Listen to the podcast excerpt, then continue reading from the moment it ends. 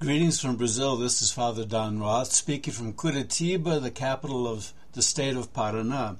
Today's gospel is from Matthew chapter 7, verses 1 to 5. Very short, but it's got some really important things in it.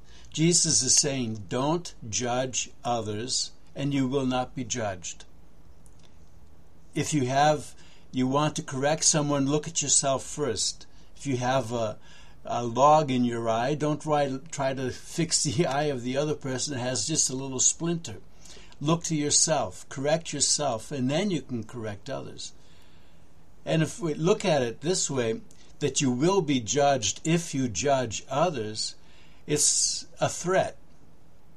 It is a threat in a sense.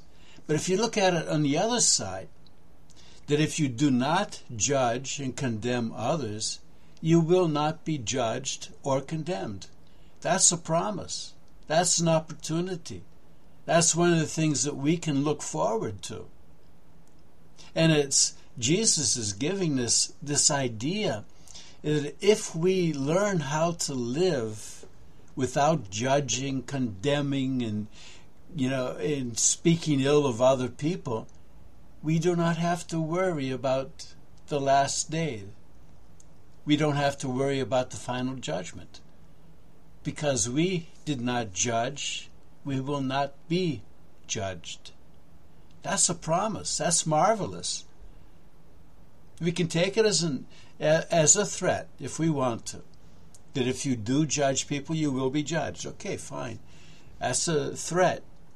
But there's such a great promise in this such a great opportunity that if we learn how to live without judging people, we don't have to worry about being judged. That's so wonderful. And in this little gospel, Jesus makes this tremendous promise to us. So, in our lives today, with all the social media and everything else, and everybody criticizing everybody and condemning everybody and speaking evilly about everyone. We have to learn to be different.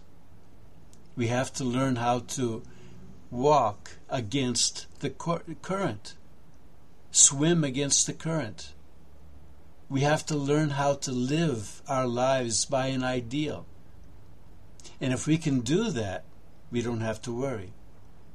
But if we fall into the temptation that is so present in the social media these days, condemning, criticizing, speaking evilly about other people, then we do have to worry. It's our option. It's up to us. But we have the opportunity to live without fear of God. Thanks for listening. Take care, and God bless.